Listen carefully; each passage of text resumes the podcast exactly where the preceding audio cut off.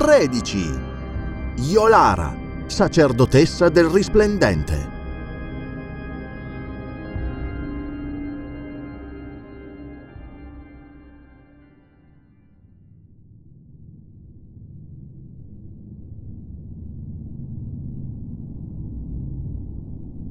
Sarà meglio che tu abbia questa, dottore.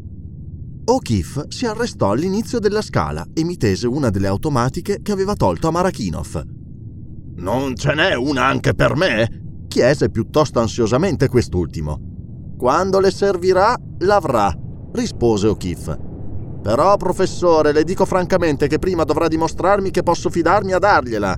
Lei spara troppo dritto e dal coperto. Lei dice sempre quel che pensa, tenente O'Keefe. Ah, me ne ricorderò. In seguito dovetti rammentare questa strana frase, e lui pure.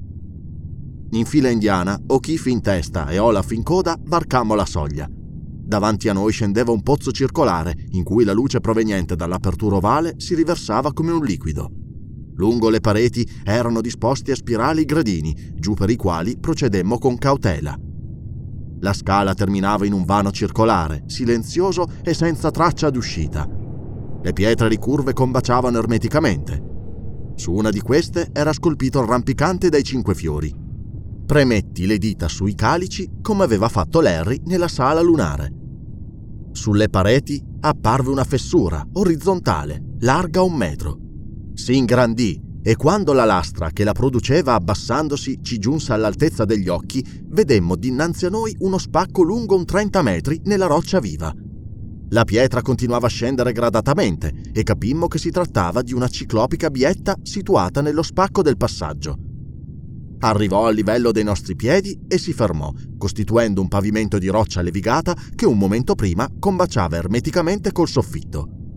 All'altra estremità c'era una bassa e stretta apertura triangolare dalla quale rompeva la luce. Possiamo solo uscire, disse Larry con un ampio sorriso. E scommetto che Occhi d'Oro ci aspetta con un tassì. E cominciò ad avanzare. Noi lo seguimmo, slittando e scivolando sulla superficie lucida come uno specchio. Io poi ero in forte apprensione circa la nostra sorte qualora l'enorme massa avesse preso a risollevarsi prima che fossimo sbucati fuori. Raggiungemmo l'estremità della galleria e strisciammo attraverso lo stretto triangolo che ne costituiva l'uscita. Ci trovammo su un ampio cornicione coperto da un folto tappeto di muschio giallastro. Mi guardai indietro e afferrai il braccio di O'Keefe. Il passaggio dal quale eravamo giunti era scomparso. C'era solo una parete scoscesa di roccia pallida con grandi chiazze dello stesso muschio color ambra sulla superficie. Intorno alla sua base correva il nostro cornicione e la sommità, seppur esisteva, era nascosta come i dirupi luminosi dalla brillantezza soprastante. Non possiamo andare che avanti! Occhi d'oro non è venuta all'appuntamento! disse O'Keefe con una risata, ma un po' tetra. Avanzammo per qualche metro lungo il cornicione e dopo aver girato un angolo ci trovammo di fronte uno degli snelli ponti.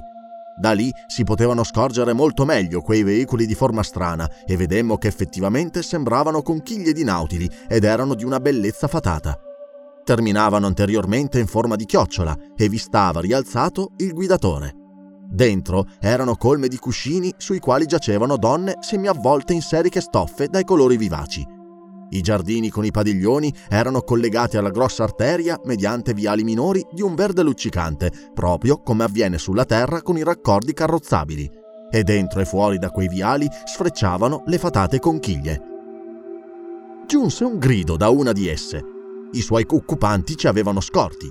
Ci additavano e altri si fermavano a guardarci, una conchiglia invertì la direzione e risalì velocemente una rampa e di lì a poco dall'altra parte del ponte giunsero una ventina di uomini. Erano quasi dei nani, in quanto non superavano il metro e mezzo, ma avevano spalle prodigiosamente larghe ed era evidente che disponevano di una forza enorme. Troll! mormorò Olaf accostandosi ad O'Keefe con la rivoltella che gli dondolava pronta in mano. Ma a metà ponte l'individuo che stava in testa si fermò Fece segno ai suoi uomini di rimanere indietro e venne verso di noi da solo, con le palme tese in fuori nell'antichissimo e universale gesto di tregua. Sostò, scrutandoci con manifesta meraviglia, e noi ricambiamo l'esame con interesse. Il volto dell'ognomo era bianco come quello di Olaf, assai più bianco dei nostri tre. I lineamenti ben delineati e nobili, quasi classici, e gli occhi distanti erano di singolare color grigio-verdastro e i capelli neri gli ricadevano a riccioli come quelli di un'antica statua greca. Benché fosse nano, non dava l'impressione di deformità. Le enormi spalle erano coperte da una tunica sciolta di color verde che sembrava di ottimo lino alla vita era trattenuta da un'ampia cintura costellata di pietre che parevano ammazzoniti. Nella cintura era ficcato un lungo pugnale ricurvo, simile al Chris malese. Le gambe dell'ognomo erano fasciate da una stoffa verde identica a quella della tunica e i piedi calzavano sandali. Il mio sguardo risalì al volto, nel quale trovai qualcosa di sottilmente conturbante un'espressione di allegria mista a malizia che trapelava come una vaga minaccia da sotto i lineamenti del tutto simpatici. Una beffarda spavalderia che suggeriva insensibilità completa alla sofferenza o al dolore, qualcosa di spirituale che era vagamente estraneo e inquietante. Parlò e con mia sorpresa le sue parole mi erano familiari in numero sufficiente a farmi afferrare il significato globale erano polinesiane, di quella lingua polinesiana della Samoa che è la forma più antica, ma erano sottilmente arcaiche. In seguito dovevo apprendere che tale lingua aveva col polinesiano di oggigiorno la stessa relazione dell'inglese non di Chaucer, ma del venerabile Beda col moderno. Non ne rimasi sorpreso quando lo seppi, perché nel contempo ebbi la certezza che proprio da esso era originato quel che chiamiamo il polinesiano. Di dove venite, stranieri, e come avete fatto a giungere qui? chiese l'ognomo verde. Feci segno con la mano verso il dirupo alle nostre spalle. Il nano socchiuse gli occhi con espressione incredula. Osservò il salto del dirupo, su cui neppure uno stambecco avrebbe potuto procedere, e scoppiò in una risata. Siamo arrivati attraverso la roccia e veniamo in pace, dissi rispondendo quasi al suo pensiero. E la pace sia con voi, se così vuole il risplendente e ci osservò di nuovo. Stranieri, mostratemi dove avete attraversato la roccia, ordinò. Noi lo procedemmo al punto in cui eravamo sbucati dal pozzo della scala. Era qui, dissi battendo il dito sul dirupo. Ma non vedo nessuna apertura. Si è richiusa dietro di noi, replicai, e in quel momento mi resi conto per la prima volta di quanto incredibile suonasse tale spiegazione. Il lampo di derisione apparve un'altra volta negli occhi dell'ognomo, il quale però estrasse il pugnale e lo batté solennemente sulla roccia. Tu usi la nostra lingua con uno strano accento, davvero strano, strano come le tue risposte. E ci guardò con aria beffarda. Mi chiedo dove l'hai imparata. Bene, potrai spiegare tutto ciò a Lafio Maie. Chinò il capo allargando le braccia in un ampio salamelecco. Vogliate venire con me? concluse bruscamente. In pace? In pace! Con me, almeno. Oh, su, dottore! esclamò Larry. Già che siamo qui, vediamo quel che c'è da vedere. Allons, mon vieux! gridò allegramente all'ognomo verde. Questi, comprendendo lo spirito, se non la lettera, guardò O'Keefe con un lampo di approvazione. Poi si girò verso il grosso norvegese e lo scrutò con espressione ammirata, allungando una mano e palpandogli uno degli immensi bicipiti. Tu almeno sarai gradito a Lugur! mormorò quasi parlando tra sé. Si fece da parte e con la mano ci invitò cortesemente a passare. Attraversammo il ponte. Sull'altra sponda ci attendeva una delle conchiglie fatate. Più in là se n'erano radunate a decine e i loro occupanti discutevano di noi con grande animazione.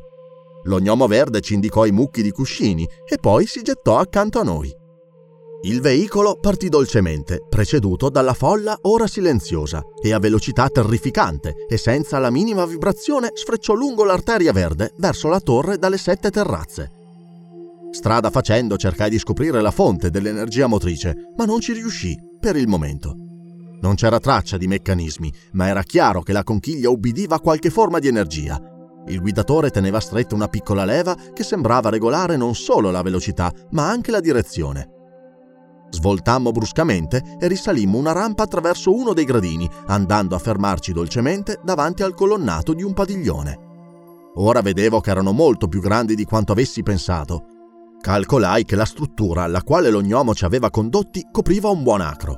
Era oblunga, con le snelle policrome colonne spaziate a intervalli regolari e le pareti richiamavano gli shoji, i divisori scorrevoli delle case giapponesi.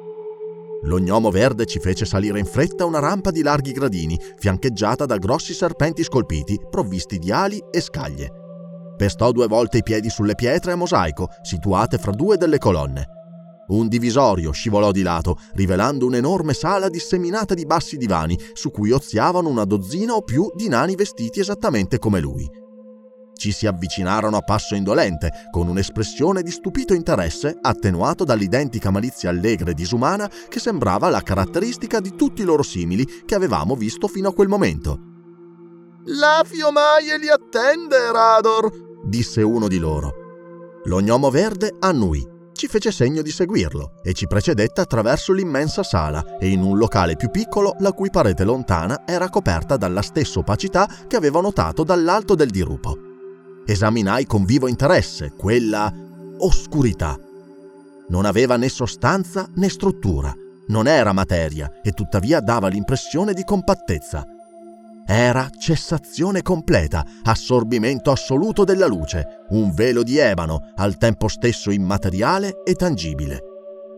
Con un gesto involontario allungai una mano e me la sentii tirare indietro rapidamente.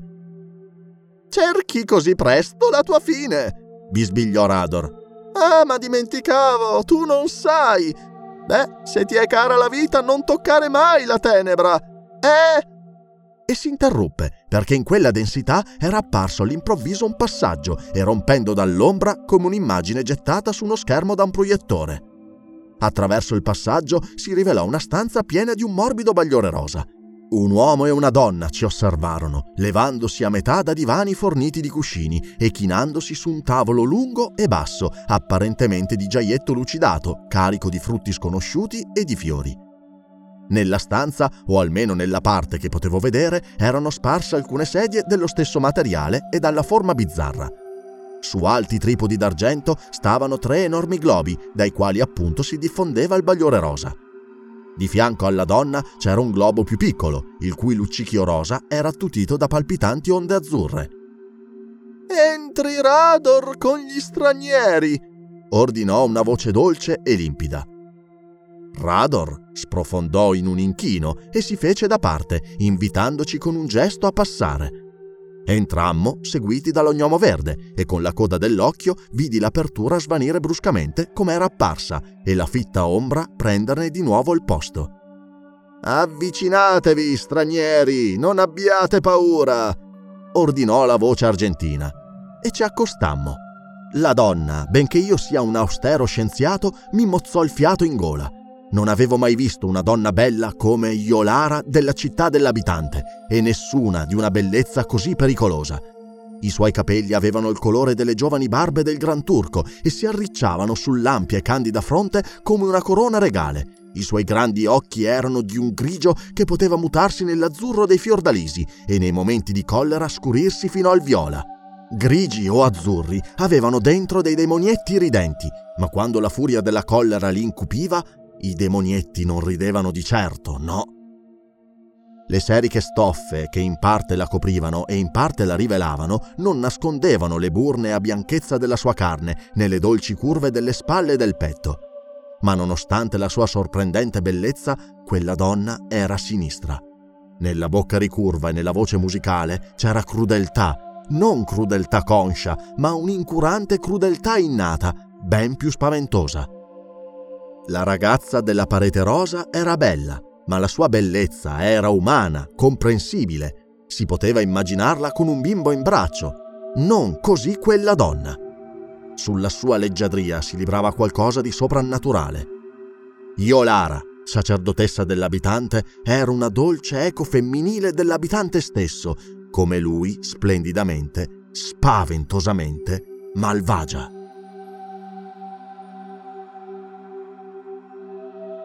14. La giustizia di Lora. Mentre la guardavo, l'uomo si alzò e venne girando intorno al tavolo verso di noi. Per la prima volta i miei occhi osservavano Lugur. Alto qualche centimetro più dell'ognomo verde, era molto più largo e dava una maggiore impressione di forza terrificante. Dalle enormi spalle larghe su per giù un metro e venti, il torso scendeva restringendosi fino alle cosce straordinariamente nerborute. I muscoli del petto sporgevano da sotto la tunica rossa.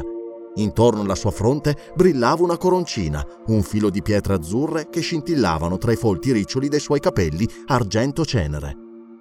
Egli aveva l'orgoglio e l'ambizione scritte in viso a lettere maiuscole e a lettere ancora più grandi il potere. C'era inoltre tutta la derisione, la malvagità, la traccia di incallita indifferenza che avevo notato negli altri nani, ma con una sfumatura satanica. La donna parlò di nuovo.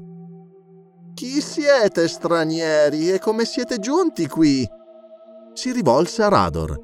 O forse questi non capiscono la nostra lingua? Uno di loro la capisce e la parla, ma molto male, mia Iolara, rispose l'ognomo verde. Allora costui parli. Ma fu Marachinov a ritrovare per primo la voce e io mi meravigliai per la scorrevolezza con cui si esprimeva, molto maggiore della mia. Siamo venuti per scopi diversi, io per cercare un certo tipo di conoscenza, lui, ed indicò me, un altro. Quest'uomo per trovare moglie e figlia. Guardando Olaf. Gli occhi grigio-azzurri fissavano Kif con una curiosità sempre più viva. E tu perché saresti venuto? gli chiese Yolara. No! Vorrei che rispondesse lui. Esprimendosi prima di far parlare Marachinov, così disse Yolara. Quando Larry parlò nella lingua che non gli era familiare, incespicò più volte cercando le parole adatte. Io sono venuto per aiutare questi uomini e perché mi chiamava qualcosa che al momento non potevo sapere, o signora dagli occhi che paiono stagni silvani all'alba. Rispose, e perfino in quelle parole straniere c'era un pizzico di accento irlandese. Negli occhi che Larry aveva apostrofato in tal modo danzarono piccole luci gioiose. Potrei eccepire sul tuo modo di parlare, ma non su quanto hai detto. Non so che cosa siano gli stagni silvani e l'alba non sorge sul popolo di Lora da molti sais di Laia, ma intuisco che cosa vuoi dire. Gli occhi le erano divenuti di un azzurro intenso. Sorrise. Nel mondo da cui vieni ce ne sono molti come te? Bene allora, presto noi... Lugur la interruppe quasi villanamente, fissandola in cagnesco. Sarà meglio che apprendiamo come hanno fatto ad arrivare, Iolara, borbottò. Iolara gli saettò un rapido sguardo e nei suoi occhi mirabili danzavano di nuovo i demonietti. Sì, è vero. In che modo siete giunti qui stranieri? A rispondere fu ancora Marachinov, lentamente, soppesando ogni parola. Nel mondo di sopra esistono rovine di città che non sono state costruite da quelli che ora abitano nella zona. Attirati da quei luoghi ci siamo messi alla ricerca dei saggi che li hanno edificati. Abbiamo scoperto una galleria, ci ha condotto giù fino a un varco in quel dirupo là, dal quale siamo sbucati qui. Allora avete trovato quanto cercavate. Infatti noi siamo della stirpe di coloro che hanno costruito le città. Ma questo passaggio nella roccia, dov'è?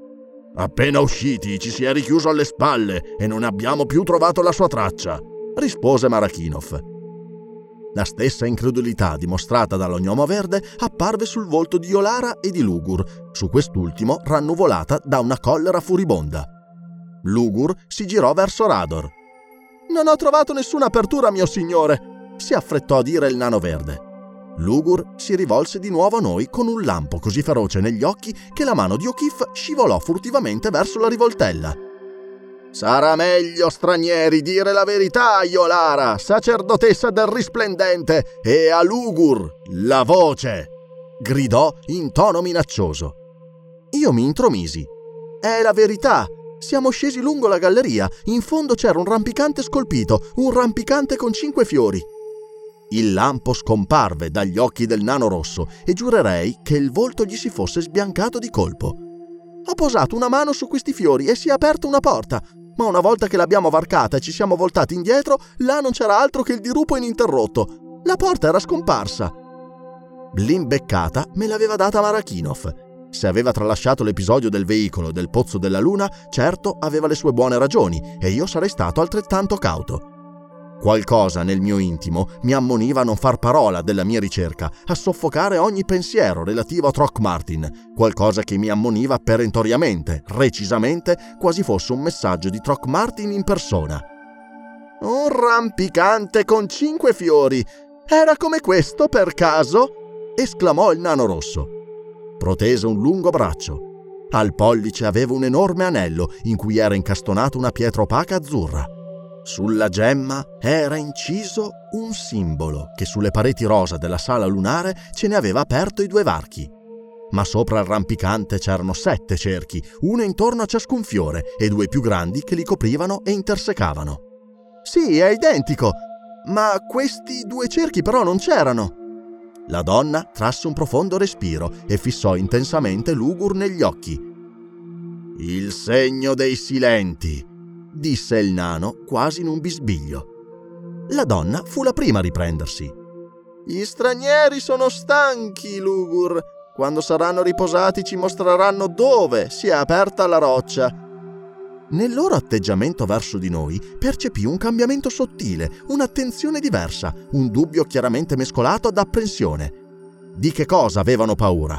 Perché il simbolo del rampicante aveva prodotto il cambiamento e chi o cosa erano i silenti. Gli occhi di Yolara si posarono su Olaf, si indurirono, divennero di un grigio freddo. Inconsciamente avevo notato che fin dall'inizio il norvegese era rimasto in assorta contemplazione di quei due, senza mai staccarne gli occhi, e che la sacerdotessa gli lanciava rapide occhiate. Egli sostenne intrepidamente lo sguardo, con un che disprezzante negli occhi luminosi, come un bambino che osservi un serpente del quale non ha paura, ma di cui conosce bene la pericolosità. Iolara si agitò con impazienza sotto quello sguardo, intuendone, ne sono certo, il significato. Perché mi guardi così, uomo? esclamò. Sul volto di Olaf passò un'espressione di stupore. Non capisco, rispose egli in inglese. Negli occhi di O'Keefe colsi in un barlume subito represso. Sapeva quanto me che Olaf doveva aver capito, ma lo sapeva anche Marakinov? Apparentemente no. Ma perché Uldrickson fingeva? Quest'uomo, mia signora, è un marinaio e proviene da quello che noi chiamiamo Nord. È impazzito, ritengo. Racconta una storia strana di un fuoco freddo che gli ha portato via moglie e bambina L'abbiamo trovato che vagava nei nostri paraggi e siccome è robusto l'abbiamo preso con noi. Questo è tutto, o oh signora, dalla voce più dolce del miele delle api selvatiche. Un fuoco freddo, dici? Un fuoco freddo, sì, vorticante, sotto la luna con degli scampanellii. Rispose Larry osservandola molto attentamente. Lei guardò Lugur e rise. Allora è fortunato anche lui. Infatti è giunto nell'abitazione del fuoco freddo e digli che raggiungerà moglie e bambina a tempo debito. Questo glielo garantisco. Sul volto del norvegese non c'era alcun segno di comprensione e in quel momento mi formai un'opinione completamente diversa sull'intelligenza di Olaf, poiché senza dubbio doveva essere stato un prodigioso sforzo di volontà quello che gli aveva consentito di dominarsi pur avendo compreso. Che cosa dice? chiese Olaf. Larry glielo ripeté. Bene, bene, disse il norvegese. Guardò Yolara con una ben riuscita espressione di gratitudine.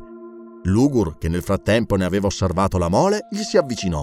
Palpò i muscoli da gigante che Uldrickson, compiacente, inturgidì.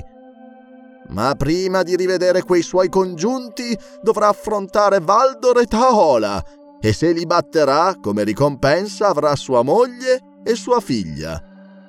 Un brivido subito represso scosse il corpo del marinaio. La donna chinò il capo divinamente bello. Questi due, disse indicando il russo e me, sembrano uomini di scienza, possono essere utili. E costui, sorrise a Larry, vorrei che mi spiegasse alcune cose. Esitò. Ad esempio, che cos'è miele delle api selvatiche.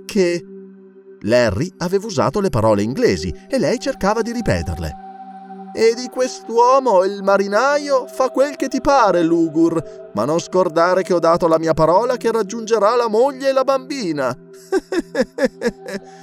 e ora portali via, Rador, da loro da mangiare e da bere e falli riposare finché non li richiameremo. Tese una mano ad O'Keefe.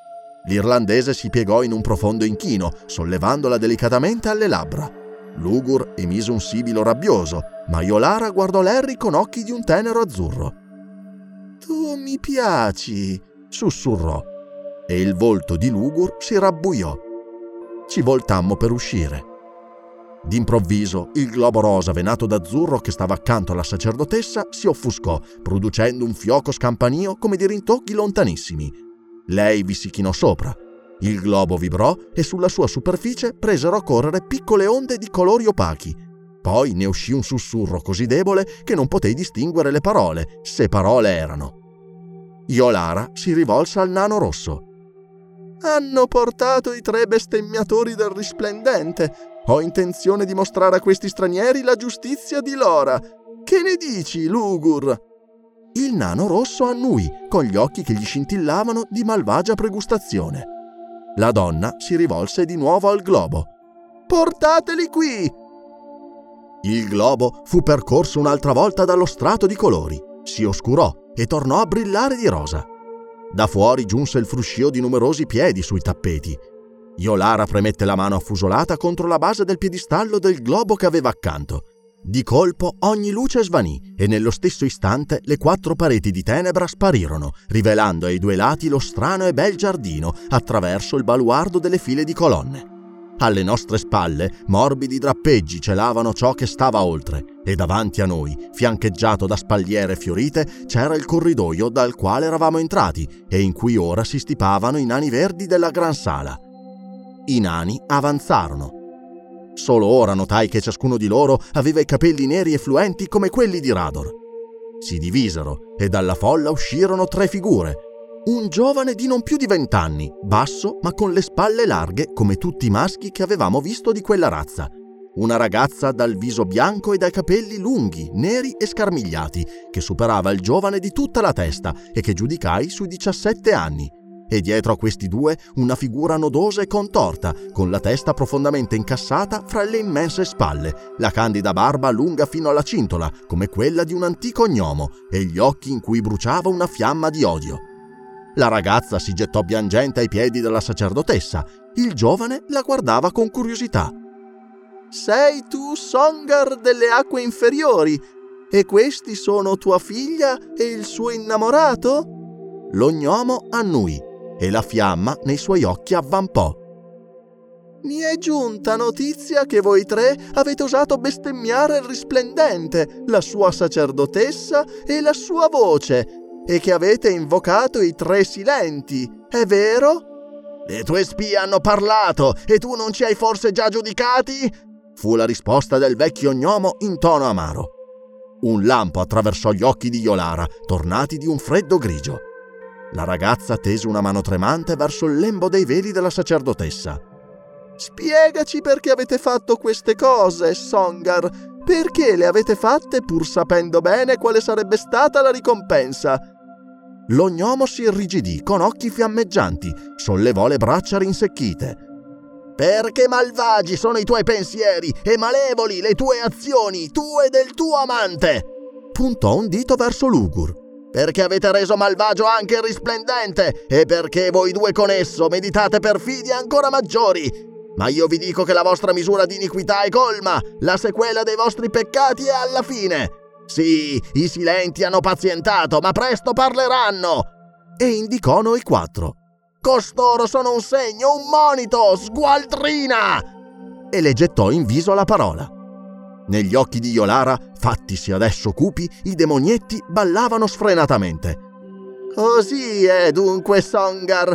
Chiedi allora ai silenti di aiutarti. Sono lontani, ma certo ti udranno. Questi due imploreranno il perdono del risplendente che certo se li stringerà al petto. Quanto a te, Songar, hai vissuto abbastanza. Prega i silenti, Songar, e scompari nel nulla.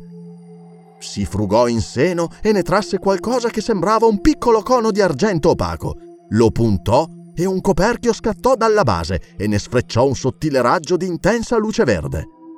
Il raggio colpì il vecchio gnomo dritto sul cuore e rapido come la luce si diffuse con un velo pallido e luccicante. Lei strinse la mano intorno al cono e il raggio scomparve. Si rimise il cono in seno e si sporse a guardare con bramosia, così Lugur e così gli altri nani. La ragazza diede un sommesso gemito d'angoscia, il giovane cadde in ginocchio coprendosi il volto. Per un attimo lo gnomo dalla barba candida rimase rigido, poi la veste che lo copriva parve sciogliersi, mettendo a nudo l'intero corpo nodoso e sformato. E in quel corpo ebbe inizio una vibrazione crescendo fino a una rapidità incredibile. Esso sembrò vacillare dinanzi ai nostri occhi come un'immagine riflessa in un placido stagno agitato da un vento improvviso. La vibrazione cresceva, cresceva a un ritmo veloce, intollerabile alla vista, che tuttavia inchiodava gli occhi. La figura si fece indistinta, nebulosa. Ne balzò fuori un numero infinito di minuscole scintille, simili, pensai, alla fulgida pioggia di particelle che il radio scaglia quando lo si osserva al microscopio, e divenne ancora più nebulosa. Per un momento tremolò davanti a noi un'ombra lievemente luminosa che tratteneva qui e là atomi scintillanti, simili a quelli che palpitavano nella luce a noi d'intorno. L'ombra luccicante svanì, gli atomi scintillanti rimasero immobili un attimo e sfrecciarono via unendosi alla danza degli altri. Dove poco prima c'era la sagoma dell'ognomo, ora non c'era più nulla. O'Keefe fece un profondo respiro e io percepii un formicolio per tutto il cuoio capelluto. Iolara protese il busto verso di noi. Avete visto? disse. I suoi occhi indugiarono con ferocia sul pallido volto di Olaf. Attenti! sussurrò. Si rivolse agli uomini in verde che ridevano piano fra di loro. Prendete questi due e andate. La giustizia di Lora! La giustizia di Lora e del risplendente sotto Tanaroa! disse il nano rosso. Vidi che Marakinov sussultava violentemente a quest'ultima parola. La mano che gli pendeva dal fianco fece un gesto veloce e furtivo, così fugace che lo colse appena. Il nano rosso fissò Marakinov e l'espressione era di stupore. Rapido come il russo ne ripeté il gesto. Iolara! Mi piacerebbe portare per un po' a casa mia quest'uomo dotto e vorrei anche il gigante. La donna si scosse dalle sue riflessioni e annui. Come vuoi, Lugur, disse. Turbati fino all'intimo, uscimmo nel giardino, dove la luce palpitava in pieno. Io mi chiedevo se tutti i puntolini che gidanzavano intorno scintillando come diamanti erano stati una volta degli uomini come Songar delle acque inferiori e mi sentivo nauseato fino in fondo all'anima.